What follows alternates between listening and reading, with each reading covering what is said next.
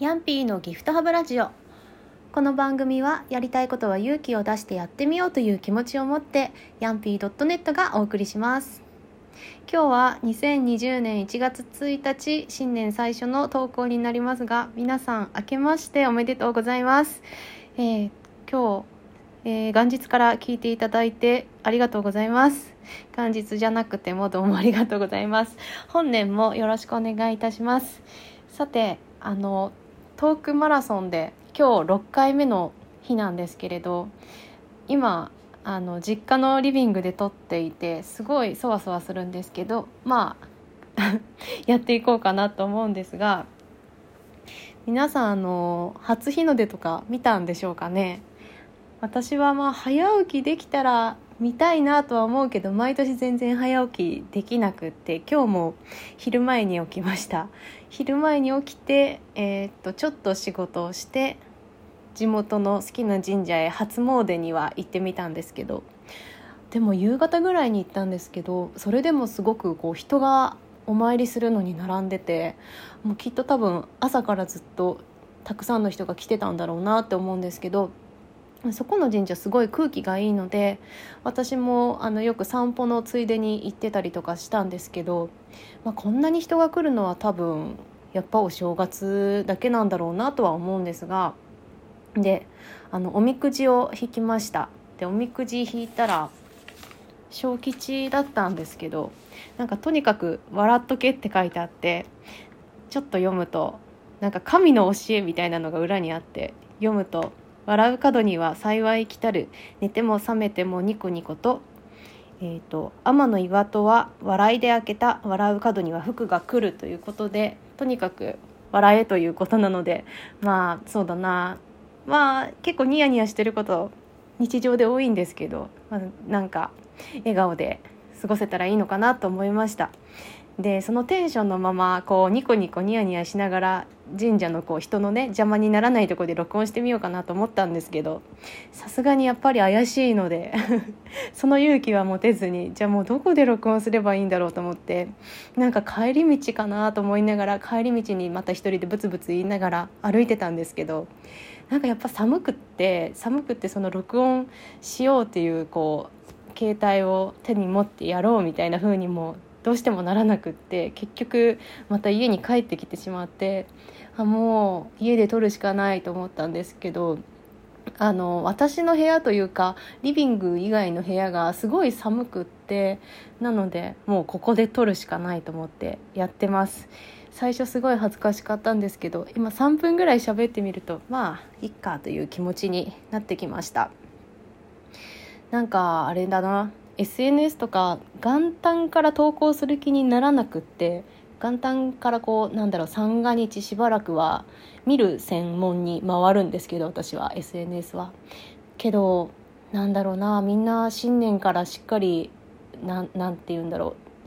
年賀状とかのあ年賀状っていうか新年のこう写真とか初日の出の写真とかはあすごい活動的だなと思いながらあの静かに静かに暮らしてます。けど今年はそそんなことは言いつつ今年はこのラジオトークに投稿してるのでちょっとだけいつものお正月と違うなって思ってます。さてさてあの今日のマラソントークマラソンのお題が来年の自分に伝えたいことっていうのがお題で出てるんですけど昨日のお題が去年の自分に伝えたいことっていうお題だったんですよ。で昨日その2019年の12月31日で去年の自分に伝えるってことは2018年の自分じゃないですか。で今日2020年の1月1日で来年ってことなので来年の自分は2021年の1月頃の自分っていうことなので何て言うんだろうその2年分ぐらいこう振り返っているというか2年分くらいこうタイムスリップしてるかのような感じでなかなか面白いなと思ってます。お題の順番が逆だったら昨日来年の自分に伝えたいことだったら抱負みたいな感じになってたと思うし今日去年の自分って言われたら去年の振り返りみたいな感じになってたと思うのでなんか順番がちょっと違うだけで一日でこんなに変わるんだなっていうのが楽しいな面白いな面白いお題だなと思ってるんですけどうーんそうですね。来年の自分っていうことは2021年の1月1日頃なんですけどうん伝えたいこと伝えたいことですよね。今どこで新年迎えてるんだろうっていうのはちょっと聞いてみたいですけど伝えたいことはそうだな今年今年1年もうちょっと運動とか筋トレですね。歩くの好きなんで今日も神社のその結構階段が長いんですけど神社の階段もあのスラスラ歩けるんですよ。歩けるんですけどやっぱりなんか筋肉がないなって思うこともよくあるのであの散歩以外散歩はよくするけどそれ以外の筋肉つけられるようにちょっと筋トレとかを頑張りたいなって思ってるよっていうのを一個とあとラジオトークを始めたきっかけでもあるそのうん喋りたいとかもっと人の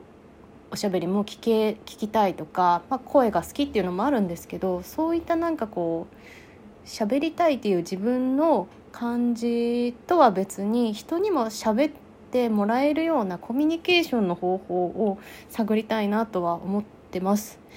うん、なんか探りたいと思ってるよって伝えておきたいなと思います何か少しなんだろうな勉強なのかもしれないですけど分かんないですけどあの変わりましたか？っていうのはちょっと聞いてみたいですね。なんだろうなよくそのコミュニケーション周りになんかコミュ障なんですよっていう友達とかがね自分はコミュ障なんよみたいなことを言ってるのを見るとでも全然私からはそう見えないんですよ。本当にえなどこがコミュ障なんかなってこうよく人に対して思ってて思ってるんですけどあのそしたら私もコミュ障なのかもしれないと 思うようにもなってきたというかそのコミュニケーションが得意だよねって言われることの方が多いんですけど多いけどなんかこうもうちょっと違ったやり方その人に向けた言葉の選び方とか、うん、なんだろうな接し方とかあるんじゃないかなと思ってて自分がまあ喋るのはもちろん好きですけど相手からもいろいろおしゃべりしてもらえるようななんかそういった方法というか、うん、深めたいなと思ってます。思ってるよ。どうですかね。あとそうですね。ちょうど1年後の本当にこの1月の最初がもうすぐ個展なんですけど準備大丈夫ですかっていうのを聞きたいです。初めて個展をするんですよ。広島の西区の横側にあるあのギャラリーで、まあ、またこれはおいおい詳しく言っていきたいお知らせしたいなとは思ってるんですけど本当に予約が取れないギャラリーで。去年の段階でもう2年後とかの予約だったんですよ。でももう1年もあっという間に経って、まあ、今年1年間準備の時間がまだまだあるというわけなんですけど今のところこうぼんやりしたこういう感じのことしたいなっていうのはあるけど何も準備という感じにはまだ進んでないしあの材料も少ないしっていう感じなんですけどいよいよ2021年の1月の今頃は本当に直前だと思うので 準備大丈夫ですかっていうのを あの聞いてみたいですね。どんな気持ちで迎えてるんでしょうね。なんかグッズ？グッズじゃない？あそうそう。前回言ったようなカレンダーとか作ってみたいなと思っててそういった何かしらのこう今まで作ったことないようなこうステーショナリーみたいなものは作れていますか？大丈夫でしょうか？っていうのを聞きたいです。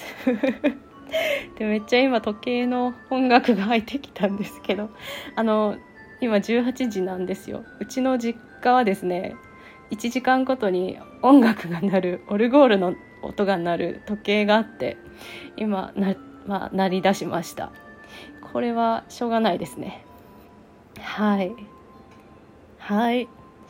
えー、っとなんだっけ？あとそう古典ですか？っていうのとなんか自分に合う発信方法見つかりましたかっていうのが聞きたいですね。毎日起きてこうワクワクしておきたいなっていうのが常にあるんですけど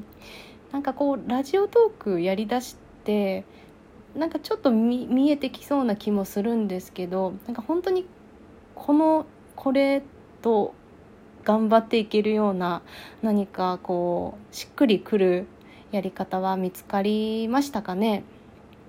あの私この1年間その来年の自分に向けてというか多分とっちらかっていくと思うんですよ。やってみたいなとか興味あるっていうことをちょっともうまとまんなくってもいいのでどんどんやってみようと思ってるので、まあ、そのとっちらかってるとっちらかすので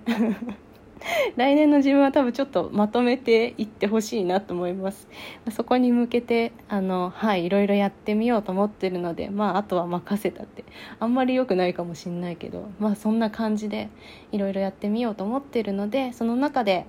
楽しいなとかこれを深めたいなっていうのが見つかってるといいなと思います。どうですかね？はい。えー、そんな感じですかね。来年の自分に伝えたいことってのは。うん。あとはそうだな健康第一でやっていきたいと思うよっていうのとうんなんか周りの人ともまたそうですね仲良くっていうか、まあ、一緒に前に進んでいけるような人間関係を引き続き築いていけたらいいなと思っております。はい。じゃあえっと今日はこの辺にしておこうと思います。うん。では聞いていただいてありがとうございました。ほんじゃね